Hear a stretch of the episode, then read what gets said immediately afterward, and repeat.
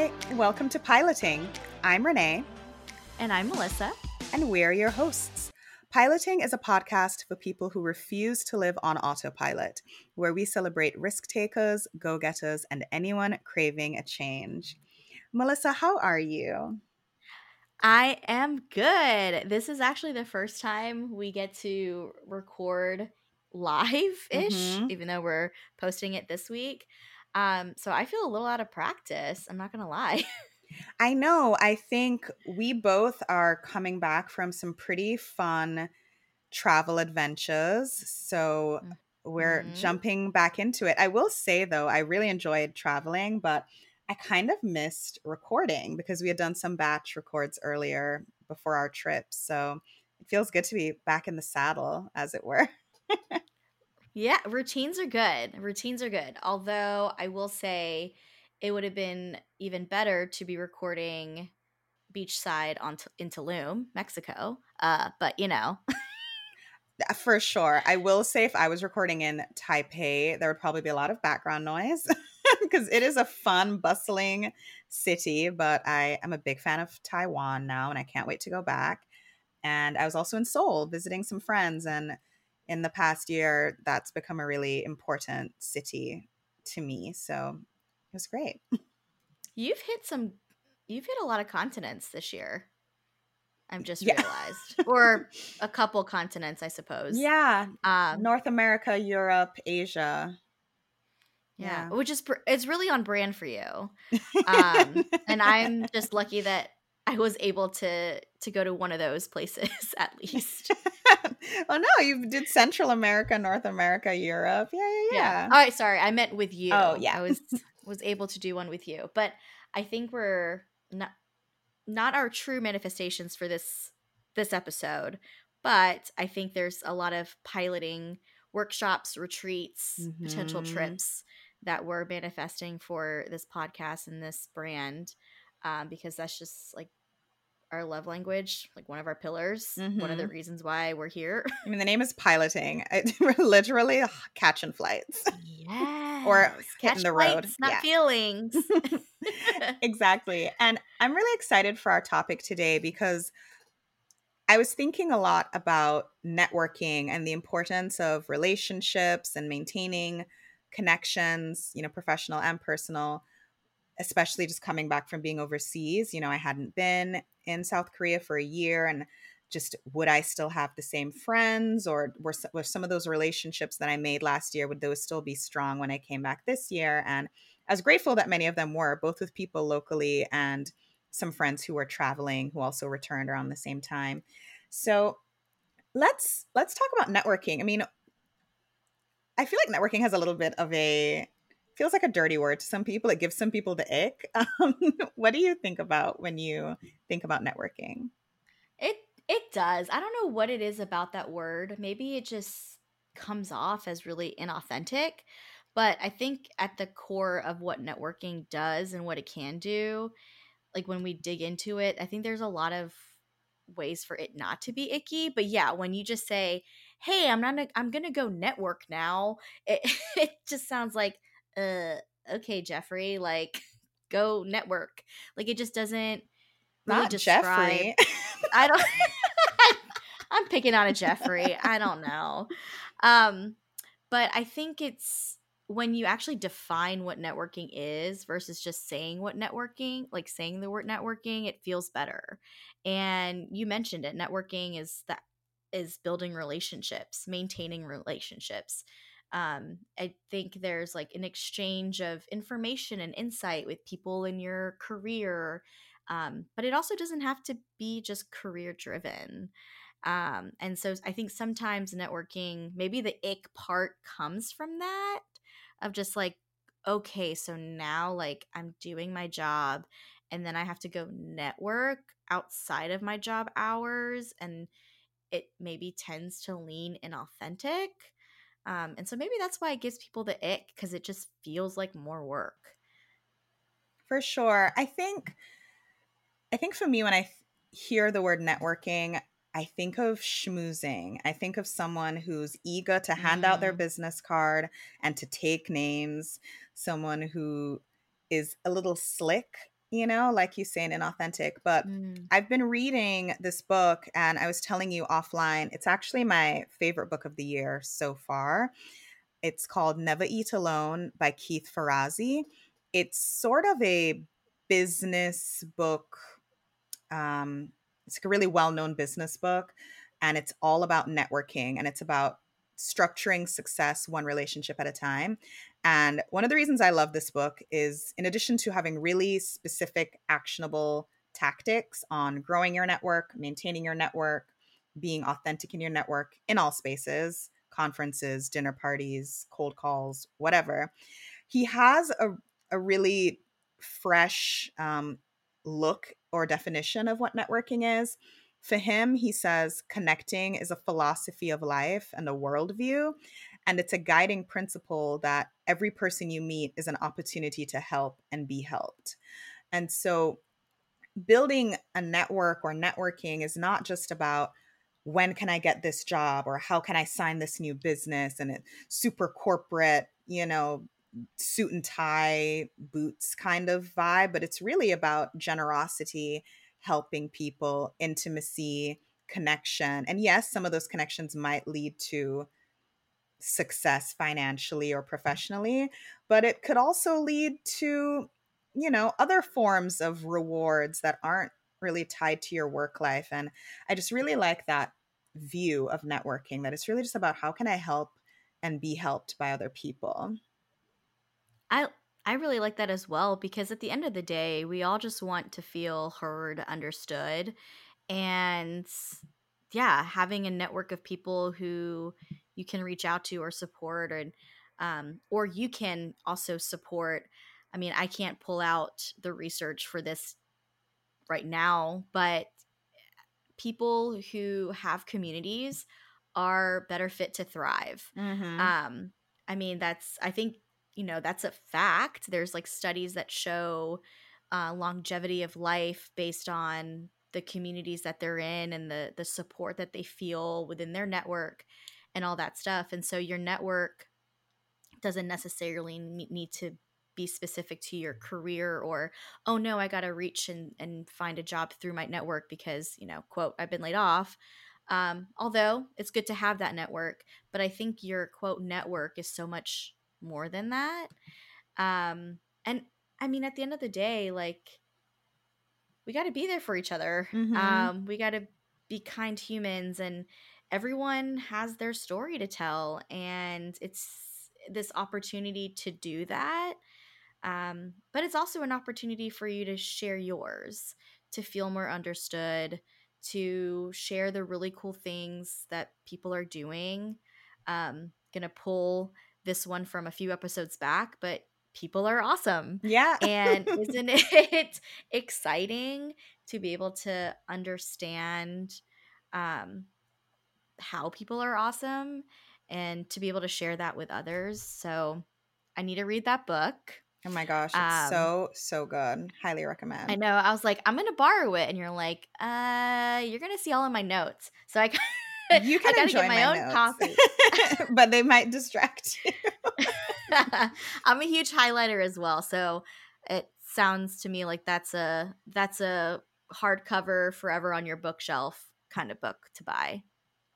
it is, it is, and I, I like what you said about networking, kind of being about people telling their stories and being able to share that with themselves too, because I think for me, I have found that early in my career, um, I really focused networking in a very like here we are at an event i've got my blazer on like super professional and it just didn't feel like the full version of me and it was very much how do i get in rooms with people in the same job field as me so that we can move in that space? But i think a really rich and rewarding network isn't limited to the field that you work in or you know i think your network is enriched by diversity and so you might get a job lead from a friend who's a lawyer even though you are a ballet dancer.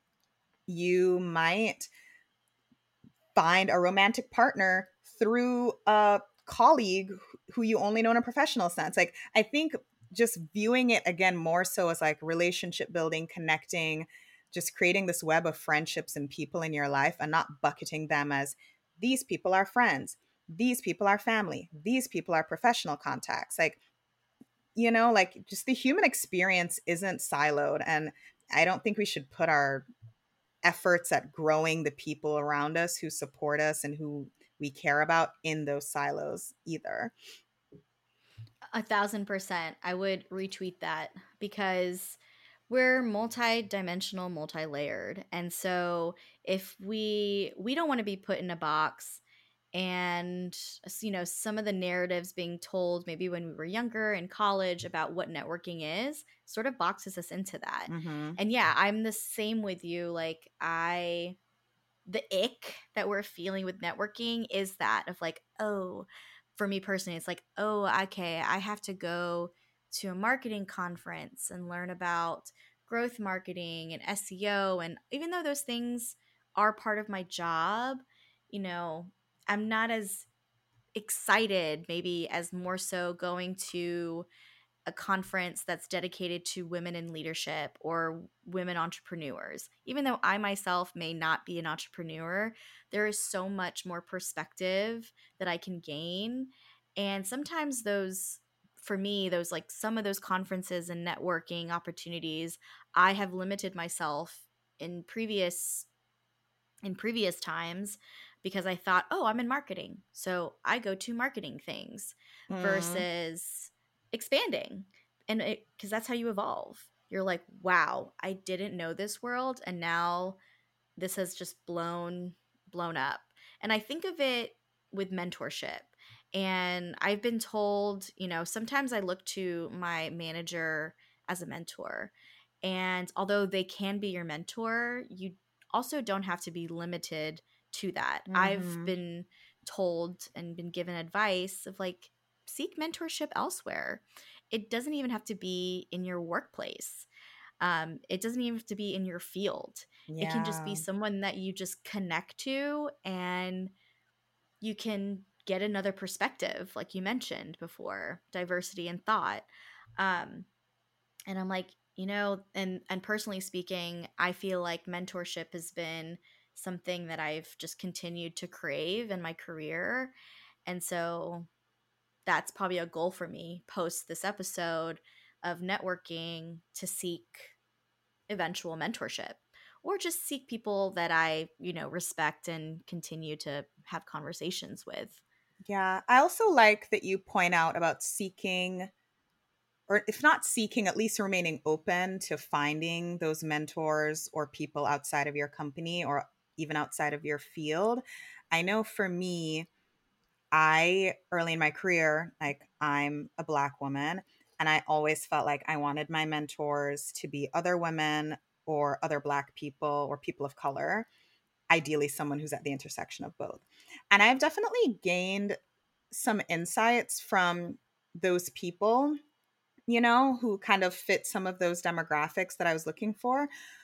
But my career has also been really propelled and I've gotten really great opportunities from like white men, you know? So it's it's not mm-hmm. always about limiting ourselves to specific fields or specific looks. Like sometimes you can be really enriched by someone who on the surface might be very different from you and that could be the person who really you know, opens doors for you or pushes you in new ways that you weren't being pushed before, or can introduce you to people or rooms that you might not have had access to before because of some of, you know, the limitations of where you currently are or your existing circle, you know, like maybe my hand full of friends are all interested in the arts, but there's a cool opportunity in sports. And this other person outside the company was the one who got my foot in the door that I, me and my existing people wouldn't have had access to before. So I, I do appreciate that reminder to keep an open eye to look beyond what I guess the textbook is telling you of where to where to build your network and who to invest your time with. Mm. And it, networking is an investment of of time, and I think it's so critical. And I'm so glad we're talking about this within you know the theme of piloting and under better understanding and seeking out that passion and purpose that you have because how are you to know and discover maybe stumble upon what that is if you're repeating the same sort of networking tactics Mm. and you're going to the same rooms with the same people um, talking about the same thing you're going to burn out from it and that's obviously if you're continuing to do that and not seeing the change that you want to see you know you, you, you have to spruce it up and so going to and, and speaking to and expanding your network and looking at places you may have not looked before that's where the stumbling the passion the purpose may Mhm. quote fall into your lap um, at least that's what i'm personally hoping for myself too one day it's like tell me the answer of what i need to do with my life and then i have to also look inward to be like well you're also not giving yourself the opportunity to seek it out because you're doing the same thing you know Ah.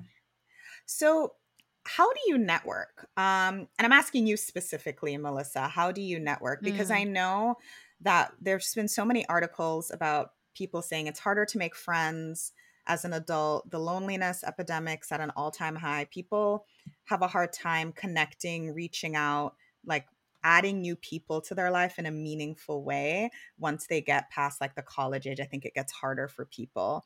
So, how do you, you know, we're both past college, you know, hmm you're married, like we both have our own things going on in life. How do you network and just make sure that you're adding new people in a meaningful way to your to your life?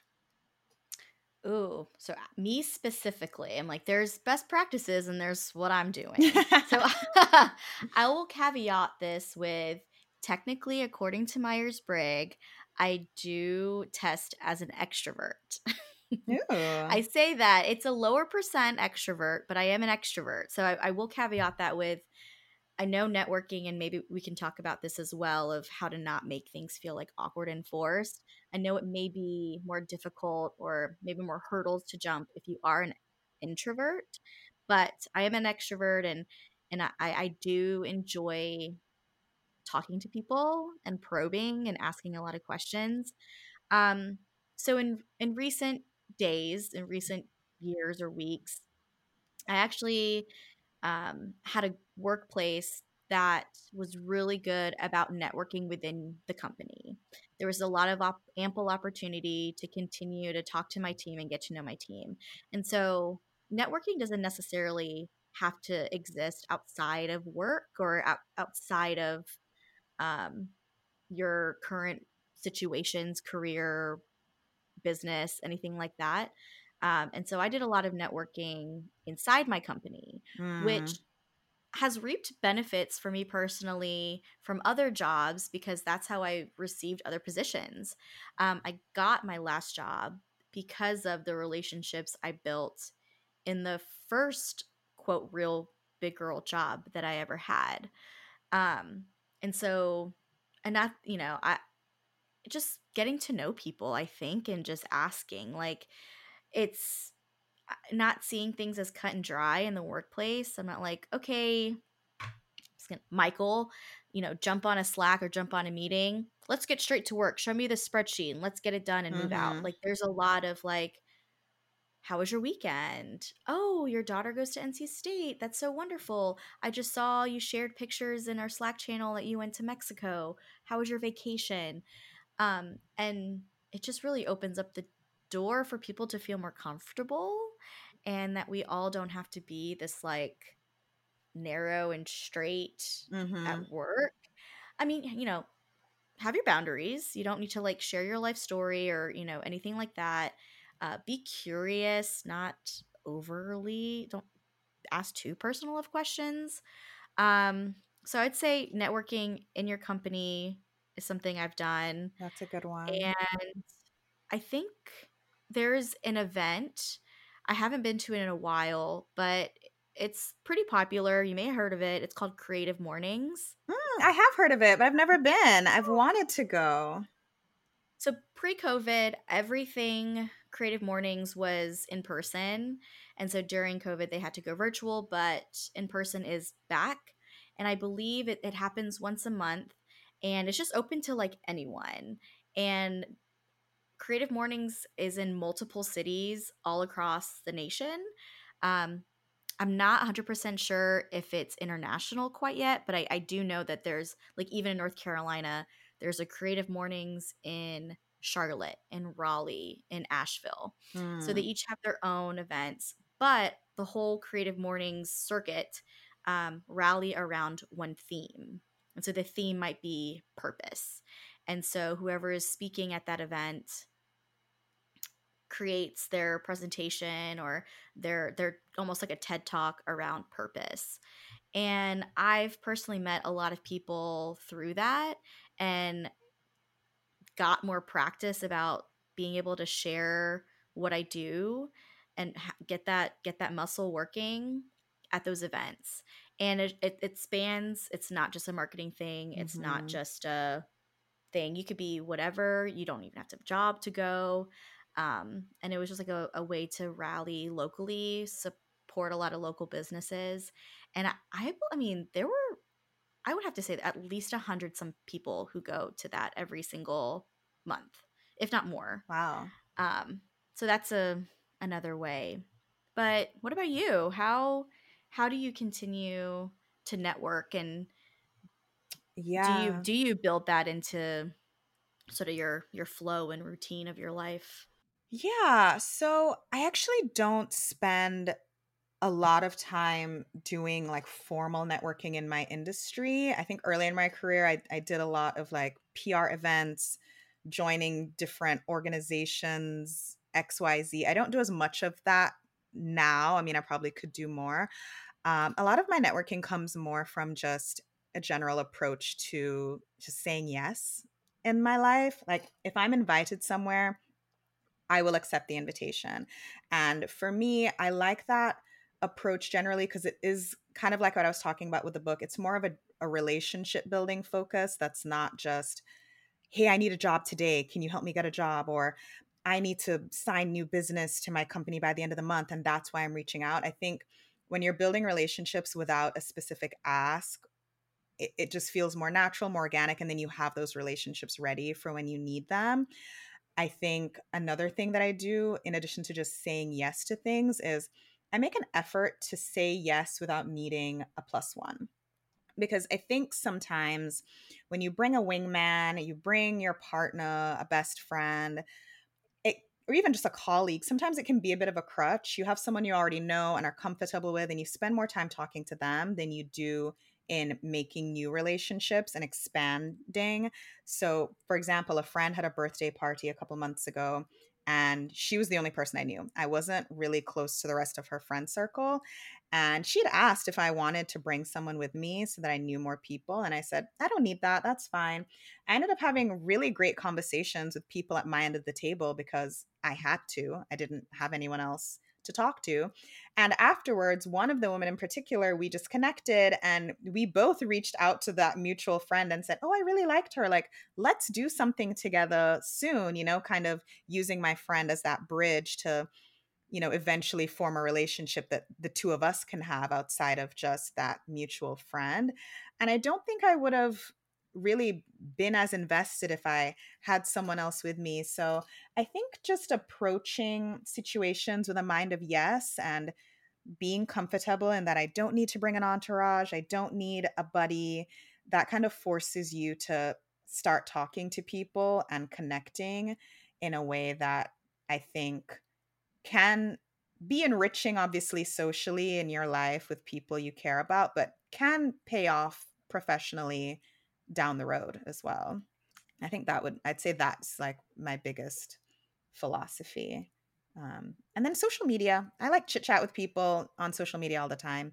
I, I use that a lot, not so much to create new relationships, but to nurture existing ones. I use it as a good reminder to ping people, check in, let them know I'm thinking about them because I saw something they posted. So for me, I try not to make social media this toxic space, but it's actually a really like Instagram is really productive for me in a relationship maintenance way. I love your philosophy of saying yes. Um, and I've definitely been the type to have a crutch and I totally I see your perspective on it sort of pushing you in the best way possible to step outside that comfort zone. Um, and so I can definitely be be better at that for sure. And yeah, I'm glad you mentioned social media um, I didn't even mention that. Hello. And that Yeah, you have a lot of social media friends. I think you're better at making relationships online. that was like I just nurture them online. nurture existing ones. I don't know where that I mean, I think I know where it started from and stemmed from, but I guess I have found myself continuing to do that. And I don't know, I honestly don't know why. I think um I it started because I used to blog back in the day in college where that's where everyone was. All these influencers were they got their start from blogging and I'm sure there was something else maybe before then. Um, and then just through blogging, I made a bunch of internet friends. Like we were just all like sharing things online and you just trust your gut and like strike a connection with somebody and then yeah, through new social platforms, you just continue to nurture that. Uh, I'm gonna bring up my dog Instagram again. I've made a lot of friends through that. I I think social. I mean, that's the the best part of social media is the social part of it. It's the thing that really keeps the human element in it, keeps that human heart beating. Mhm. And uh, you're right, like you talking about it. Yes, there is some toxicity in that space, but there is a way to curate and nurture it in a way to make sh- it make sure it's adding value to your life. And I guess for me, there's just so many interesting people in the world that I just want to be friends with. And social has Mhm. been just a great way to do that. And a lot of people want that. I mean, I think I mean, there's like some bad sides of it of like seeking a lot of validation and all that stuff. But for the most part, I think the folks who share their lives or share value or just share their perspective on social, they appreciate and like the two-way conversation. They I, I've I've Mhm. seen so many people like love it when you slide into their DMs in a nice way and say like wow i love that so much and and get that feedback and um, then you start to actually build a relationship and you're like wow i i am seeking a lot of solace with this person. And it's more than just me following their lives and what they do like they really do inspire me or or whatever. So i'm really glad you mentioned the social piece of that because yes that is absolutely another way of finding connection building community um and we want and and there's like a lot of um friends that we've sort of reinvigorated some friendships through this podcast Mhm. and who have followed us which like warms my heart. And it's people that you know we knew f- since high school as an example but you know life happens and you're you're not keeping in touch as much but social allows you to do that. And now they're back in our lives. And i'm actually i chat with a lot of them more so than i daily chat with some of my best friends just because we just seek Mhm. a lot of like connectivity and post things that we both like and here's a conversation i saw a video i sent it to you um, so there's a lot of reconnection happening a lot on social which i love Yeah. You mentioned earlier also that you are a borderline extrovert. I am an extrovert, not so much borderline. i was like ah, yeah you're um, but I do think also in this like more digital world we're living in, like sometimes different like mediums work better for different personality types as well. Like I've made some friends online. Admittedly, I could probably learn some things from you on like leaning into that more. But I know people who are maybe more uncomfortable being at a birthday dinner where they don't know someone else or like walking into a room full of people if they don't have like a crew with them but online might feel like a more intimate space for them to create those m- meaningful relationships. So and even if you're you know i have introvert friends who i think really thrive online and they're like oh my god i have all these friends all these people all over you know town and it's really bustling and i'm almost envious i'm like i'm a really social person like how do you have all of these friends and so you just have to like find the mediums that work for you whether Mhm. that's in person online via social. Like, I mean, I, I, we have a friend, Melissa, who ha- has a lot of friends online. And when they were moving to a new state, actually had online friends that could help point them to these are neighborhoods that are safe to stay in.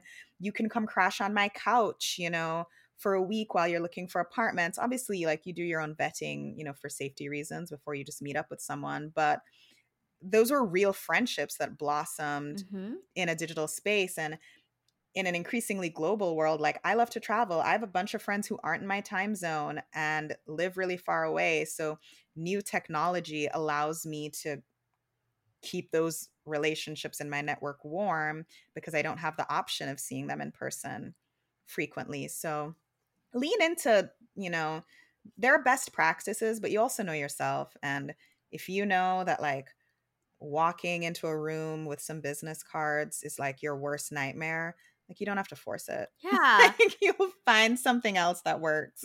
exactly. And yeah, you know, there's, you know, how do we continue to make networking not feel forced and not feel awkward? Mhm. And, you know, I, I empathize with the introverts of the world, you know, because I guess I'm borderline.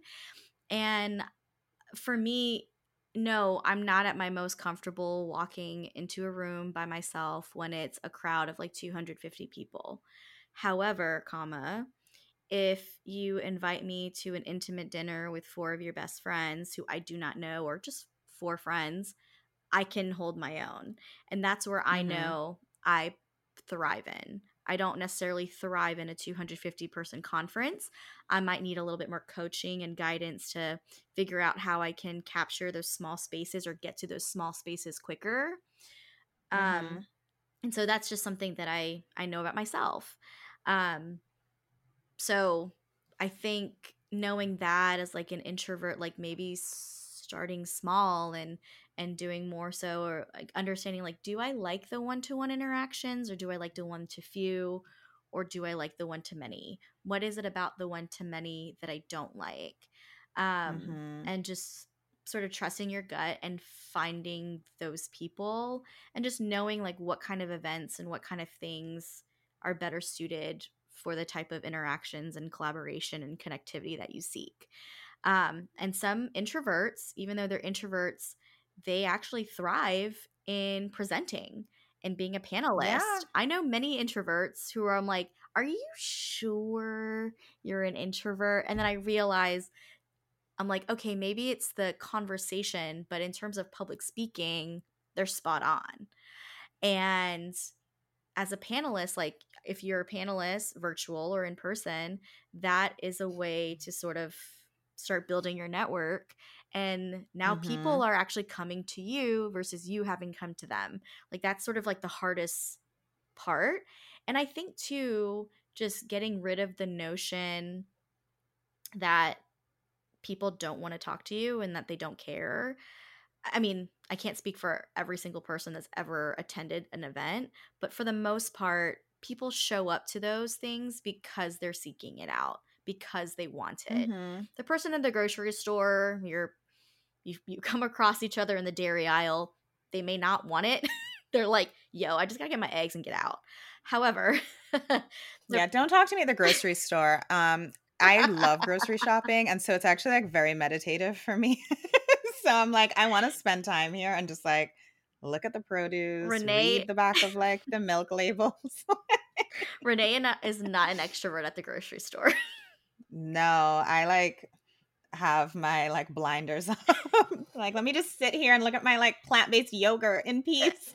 like sometimes the like cute interactions of like, oh my god, I bought that shirt, like is nice. That's fine. Um, True, But I also have been like quote targeted at no pun intended at Target with people coming up to me asking about if I want to make passive income, and I'm like, homegirl. Or the MLM a- mm, that I'm a you're lemmer. in. I'm like, no, I really don't. I just like want to go home. Bye. Yeah, I mean, I'm just teasing. I'm usually I'm usually quite open to talking to people or meeting people. But I, I mentioned earlier, you know, like I get a lot of like I push myself by going stag, but I do think you can also, if that is just not what you're into, make take advantage of your friends who are more comfortable and like limit yourself to like one buddy and kind of have them make the intros for you. Like I think especially earlier in my career before I was comfortable doing things, I really benefited from like going to an event with one coworker friend who was maybe a little more outgoing than me and then she would strike up a conversation and be like, Oh, do you know my friend Renee? Or do you know my colleague Renee? And, you know, we made a pact that going together wouldn't mean that we stuck together, but more so that, like, instead of her being my crutch, she could be my bridge to Ooh. making new connections and just have that like conversation before so that you can take advantage of your friend's strengths, you know, and they can help you and you help them in other ways. Uh, I love that quote, Renee. Crutch versus a bridge. Like it. Yeah, people some people are like really good at stuff and there's, you know, they want to help you if they're really outgoing. It's like, I'll love to introduce you to my friend Melissa or I know a marketer. Her name's Jenny. Like I'll put you guys in touch later. Yeah.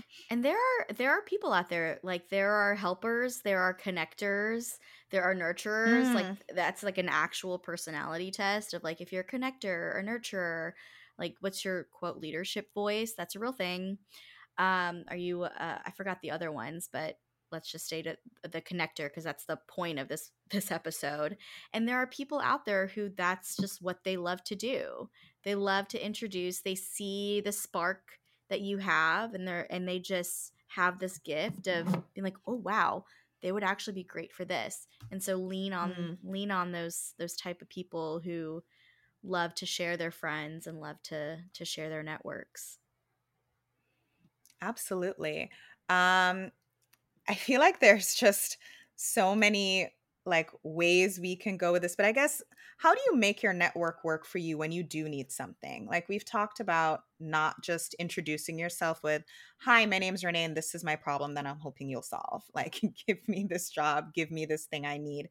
That's not a great elevator pitch. Um, but now you have this beautiful network of people. How do you like make it work for you in a way that also like doesn't feel icky, you know?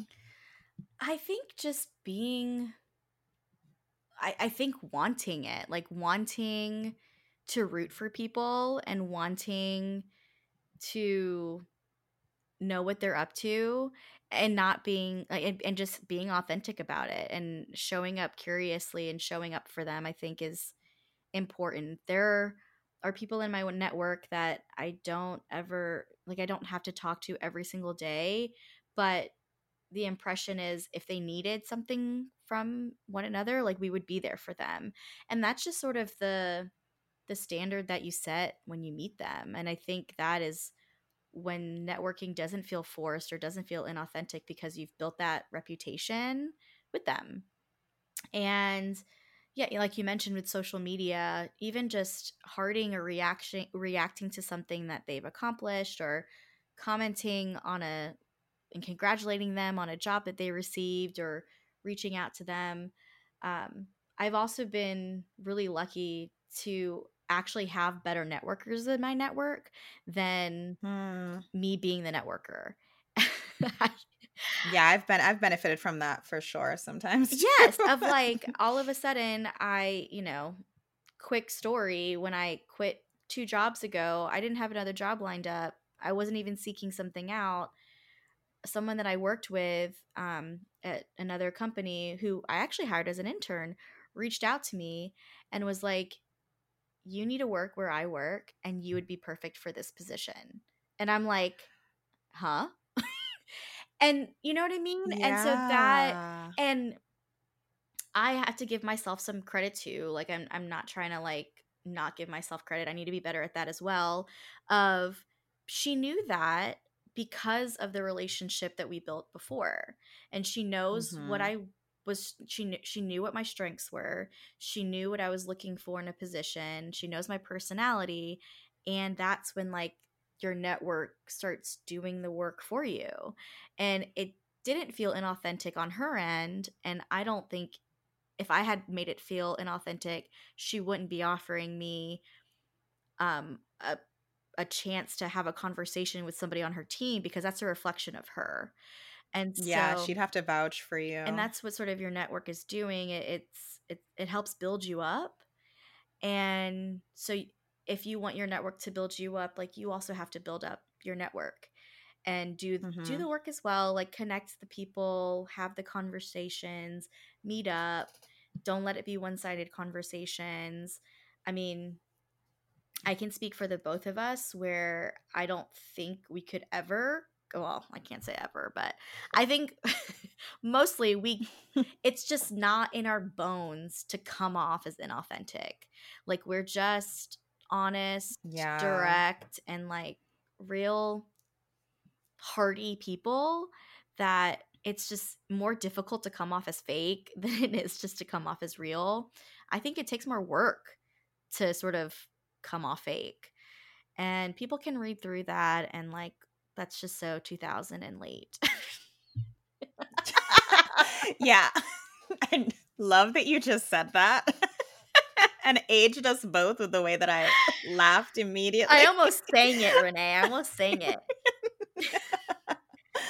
wow, that would have been amazing. Um, Black Eyed Peas, if you guys didn't get the reference for your youngins, Black Eyed Peas when Fergie was in there. boom boom pow um yeah but um, yeah i think i love your story because i think sometimes people they don't hear a lot of like quote unquote regular people. Not saying that you're regular because i think you're extraordinary but um, they don't always hear regular people having these stories of oh i lost a job and within a week like you know an opportunity has already presented itself from someone i knew. I think i think this is more attainable than i than we realize but what I really loved about your story is that this opportunity came from someone you'd previously hired as an intern. And I think going back to the beginning of our conversation about why networking gives people the ick, I think there's this idea that successful networking, and let me stop there. I don't want to say this is an idea. There is a false idea that successful networking is all about moving up Mhm. networking up. I only want to speak to my peers or higher, and I'm not interested in the people, quote unquote. I don't really like the word below, like we've talked about this, the hierarchies of work. I understand. That gives me the ick. Um, but you know what I mean? And I think that's a fallacy that we need to remember. Opportunities come from anywhere. They come from someone with six months of experience, they come from someone with 40 years of experience. And I think making the effort and investing the time to meet people at all levels, treat them with the same kindness and respect of, as a secretary as you would to a CEO, as you would to an intern. I think that's really important, I, especially, I mean, we're seeing they're TikTokers who can't drive but are making, you know, more money than some of us will see in a lifetime. There are people who don't have college degrees or some of the older trappings of success who are wildly successful at a young age or with less formal experience. So definitely don't fall into the trap of only focusing your efforts on let me look only for the big fish, like who's got the title, who's got the this and that. Like the janitor or, you know, sanitation person can connect you to the most amazing opportunities and be a really rewarding friend for you. So I just remember that. I, I think that's something that we can forget sometimes and like our rush to be ambitious is that we we block out potential avenues that can be really really advantageous Absolutely. Be nice to your interns. We all were interns Yeah. once upon a time. Hello. exactly exactly be nice to your interns make friends everywhere like you know you i i have a hard time believing that you can find anyone in the world that you don't have at least one thing in common with Mhm. that you can't you know have a pleasant conversation yes there are some people who you might fundamentally disagree with a bunch of stuff on but there are opportunities everywhere if if you choose to view life with that lens that there are you know friends to be made connections to be fostered and you know winnings for us all to spread the wealth It's a say literally and figuratively it's a say yes philosophy and like an expansive mindset. And it's just if you're a naturally curious person, networking yes. may just I know it's like not the prettiest word in the dictionary and like kind of want to rebrand it, but I don't know to what. Um does networking need a rebrand? Maybe. Um yeah, but like curious people I think just may not be quote naturally better at networking. I mean, that at least that's just what I think it is. No, I, th- I think we're all curious people at the end of the day. So yeah, curiosity. That's where networking stems from. Do you? I like that. I don't. I love that. um, haven't said that one in a while. Um, I kind of. I, I'm happy ending it there. Do you have any other final thoughts on networking? I think just like my last bit I think I have on networking and sort of like the power of networking is this opportunity to practice telling your story. And because if hmm, you yes. don't, yeah, because like if you don't share it, who's going to know about it? and you sort of have to lean into yourself like there's just so much like confidence i know we talked a lot about confidence in our last episode and confidence mm-hmm. absolutely shows herself in this topic of networking and mm. i think networking builds confidence because it makes you repeat what you do and who you are and how you show up um, and the fact that you are just showing up right like that's the the first step so yeah, I think that's one of the biggest benefits of networking is you being able to practice um, telling your story and like sharing it and being really confident about it. Um, I know for me, like now we have this is like our 21st episode. We are podcasters. Um, I need to start introducing myself as a podcaster. Like, hi, I am Melissa this is what I do in my day job, but one of my passions is podcasting, and I need to just own that. So I would say one of the best benefits, my last remaining thought, networking, tell your story, share your story. We want to hear it. I really appreciate that. Um, that's actually one of my favorite quotes from my favorite book, The Waves by Virginia Woolf. Um, it's like one of the sadnesses in life is that our friends aren't able to finish their stories and i do i do think it's important that everyone gets a chance to tell their story and and and share it with other people so i like that you ended it on that period um what's your gold star for this week oh i've got a good one because as you all know from the beginning of this episode, um, I had a really amazing vacation with my husband. We went to Tulum, Mexico. Um, and at first I was kind of I'm gonna share a little tea. I was a little upset. I was like, why are we staying in three different hotels? Like, I have to pack my stuff and repack it. I was being a little brat about it, but it was actually one of the best ideas he ever he's ever had. He he he actually is the idea generator and i'm just someone who helps make it happen you're an executor so we ended up saying i'm an mm. executor yes. We stayed in three very wonderful hotels but the one hotel i want to give a gold star to that just like shined no pun intended like brighter than the rest was called la valise and it is a boutique hotel in tulum right on the strip and i have never in my life experienced this level of comfort, of being taken care of, of just like personal touch. Um, just from the website, I think you you get the the vibe and understanding of the type of place and the type of feeling that they want to create for their mm. guests. We had like complimentary breakfast, like it was just so much privacy you got access to a ton of pools. You also got access to their spa. It was one of the best beach Oof. views that we've we got to experience and every single person there just like made us feel like we were celebrities.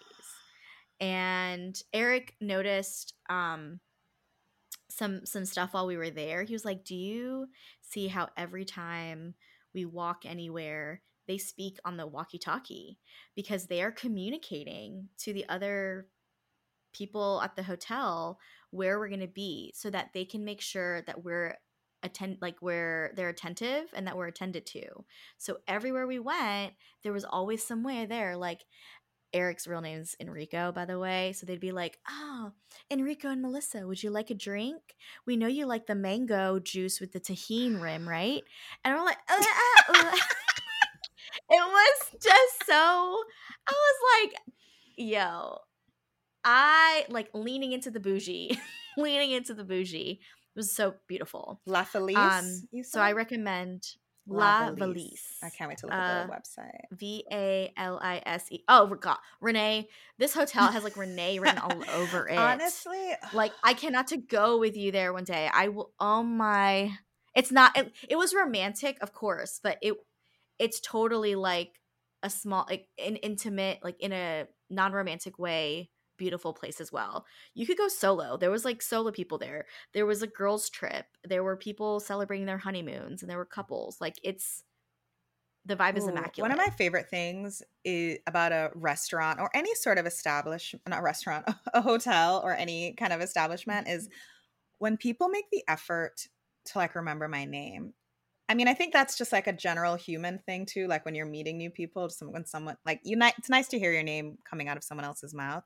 But especially at a hotel, if you can like keep track of me amongst all your other guests and be like, oh, Enrico and Melissa, you're over mm. here. I remember what you look like and remember what you like. It's just such a special touch. I I love that you guys had that experience and that I can have it soon too. I swear, I think oh, we're going. 100 Eric and I said anytime we're going back to Tulum like we have to stay there. Like we have to end our trip there.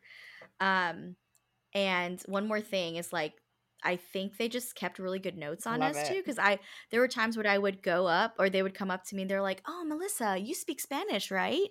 And I'm like or they would say it in Spanish, but they would, you know, and I'm like, "Wait, I do." How do you know? Oh yeah, you got to practice your Spanish. Yeah, I did. Oh, nice. Did. Um, what's your gold star? So my gold star is uh, the Netflix mini documentary series "How to Live to 100: Secrets of the Blue Zones." So you've talked about blue zones to me before this for years. years. Okay, so years ago, I read this book called The Blue Zones by Dan Buettner. It is about this man who's researched the five geographic zones in the world that have the highest concentration of centenarians, people who are living to be 100 and older, and not just long lifespans, but also health spans. So they're at mm-hmm. 100 like cognitively there, still quite mobile, like living healthy, fulfilling lives into old age. Um, the book was amazing. I read it so quickly. I immediately bought it for my dad and gave it to him. He loved it. And they've made a, a mini series of it now on Netflix where the author, Dan, travels to the different geographic zones where they have the highest concentration of centenarians um, let me see if I can remember all five of them. It's Ikaria, Greece, uh, Okinawa, Japan, the Nicoya Peninsula in Costa Rica, uh, community in California, Seventh day Adventist community in California. I can't remember the name of the city right now. And then there is another Mediterranean one that's not just Greece. It is, um, I can't remember right now. But that's good. These five. Yeah, I was. I should hope. I was like, love this book, but it's beautiful because he also in the book he tracks the common threads across all of these communities that he thinks contributes to longevity. Um, you know, social, strong social ties, having purpose, certain attributes in their diet and exercise routines, like you know these different ways of life that you can adopt into your personal life but the video um seeing it brought to life in the series is so beautiful. You guys know that i love old people. And just seeing these like older people who are thriving and happy and contributing to their communities it's just it's so heartwarming. Like i love seeing like an old wrinkled smiley face from like someone in like all these different regions of the world and just seeing that it is possible that like life doesn't stop when you turn 40 or 60 that you can do certain things to give yourself a shot at really maximizing the years you have on this planet. So, if you're interested in you know, just seeing some beautiful old people and learning more about how we can, you know, really enrich our lives to maximize our longevity and health spans. Highly recommend How to Live to 100 on Netflix. Mm, I mean, isn't that all we isn't that all like what we want? We want a well-lived, well-loved life. Yeah. I gotta watch. Yeah. I need to watch that series. I want to read the book too. Actually, would you recommend reading the book and watching the series? Yeah, because the book really gives you like the nine traits that he's like.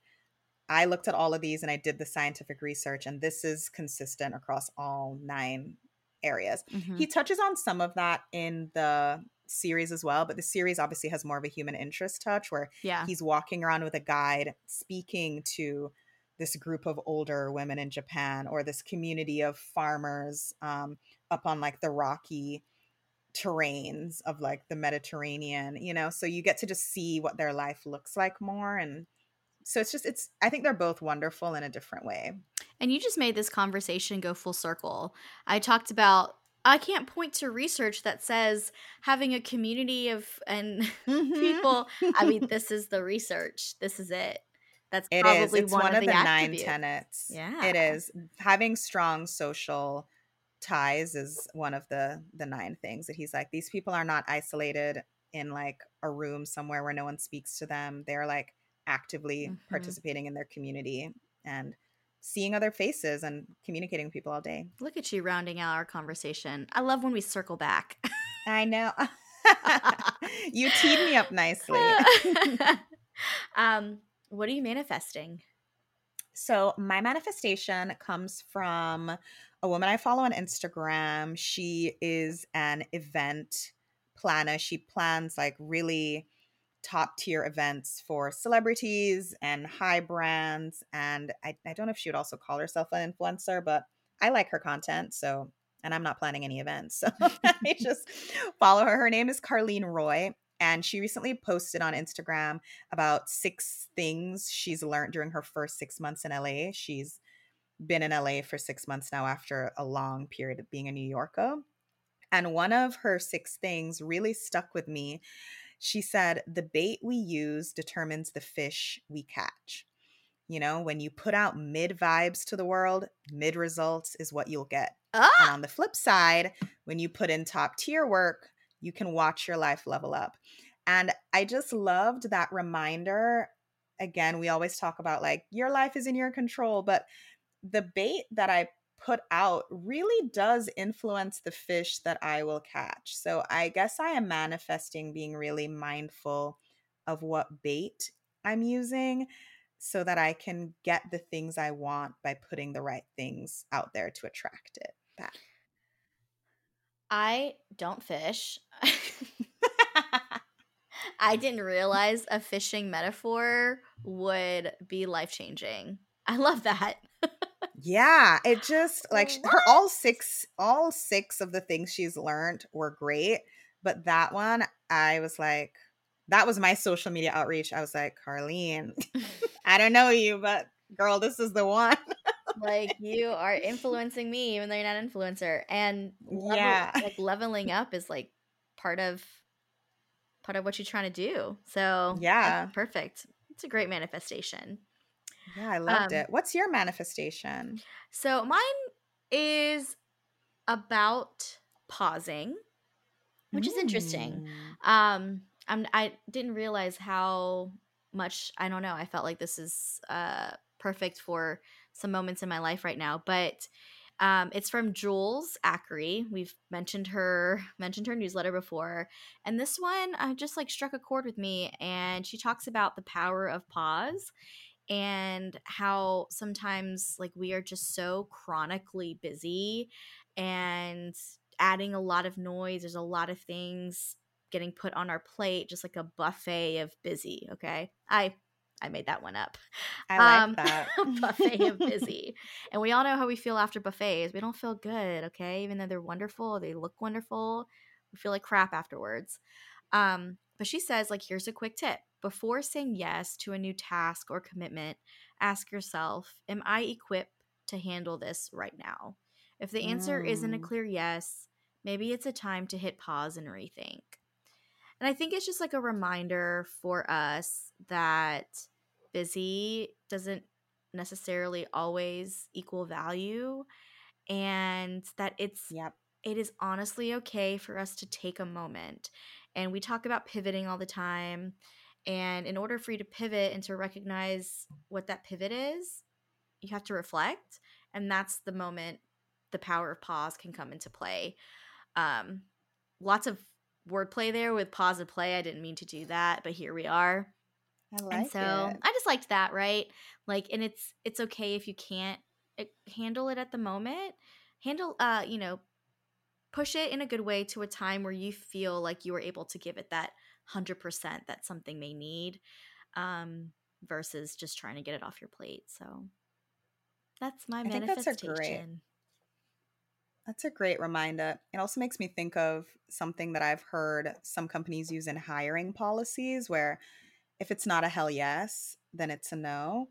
And I think that's mm. similar in a lot of things like you mentioned like if if it's not a strong yes to add this thing to my to-do list, then it, maybe it should be a no for now until yeah. I until I'm ready for it to be a hell yes. And then you then you can put your heart into it, you know what I mean? Mhm. I think that's beautiful.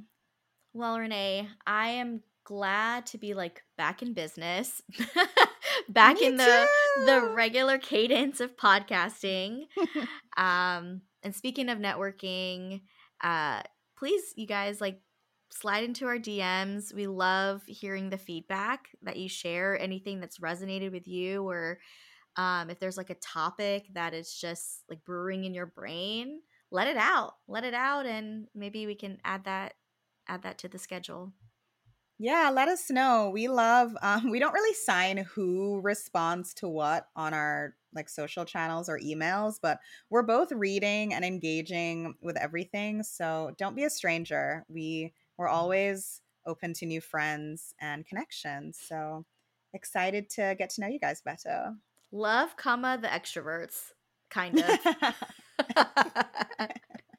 You're one of us. All right. Well, everyone, have a beautiful day, night, the rest of your week. Thanks, everyone. Bye.